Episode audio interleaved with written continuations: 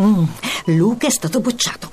Su col morale. È successo anche a Leo. E sei così tranquilla? Certo, ho subito chiamato Grandi Scuole per recuperare due anni in uno. Grandi scuole? Non ci avevo pensato. Segui il consiglio. Chiama Grandi Scuole all'800 22 7700 o vai su grandiscuole.it. La radio ne parla.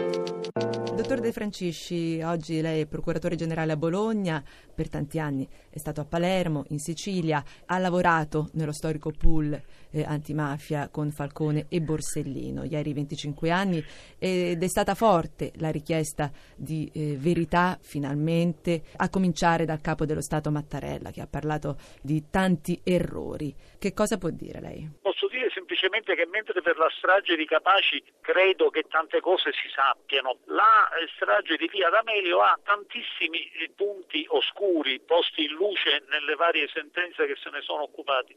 E soprattutto tema che non è minore, che non è eh, di colore, che riguarda l'agenda di Paolo Borsellino che è scomparsa, era un'agenda che lui utilizzava e è fondato ritenere che in quei giorni da Capaci a Via D'Amelio l'avesse utilizzata ancora di più proprio per eh, lasciare gli appunti di tutta l'attività investigativa che aveva fatto in quei giorni. Lei ricordavo ha eh, lavorato con Falcone e Borsellino nel pool, cosa ricorda di quei giorni? Ricordo lo straordinario impegno e la straordinaria esperienza che io e altri colleghi abbiamo vissuto accanto a loro due, più accanto a Giovanni Falcone perché poi Paolo a un certo punto andò a fare il procuratore a Marsala e quindi si allontanò da Palermo per poi farvi il ritorno proprio nei mesi precedenti la strage di Capaci. In quei mesi aveva già dato prova di una straordinaria capacità investigativa e organizzativa, perché lui era veramente un grande organizzatore oltre che un grande investigatore. Proprio ieri è arrivata la decisione sulla scarcerazione di Totorrina, che è stata appunto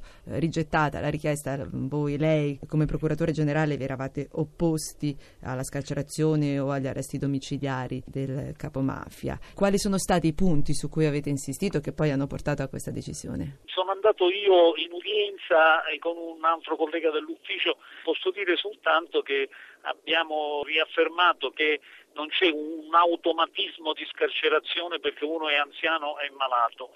Lo Stato può gestire all'interno di strutture penitenziarie detenuti anziani e malati quando gli stessi sono di eccezionale pericolosità, quale è il condannato Rina.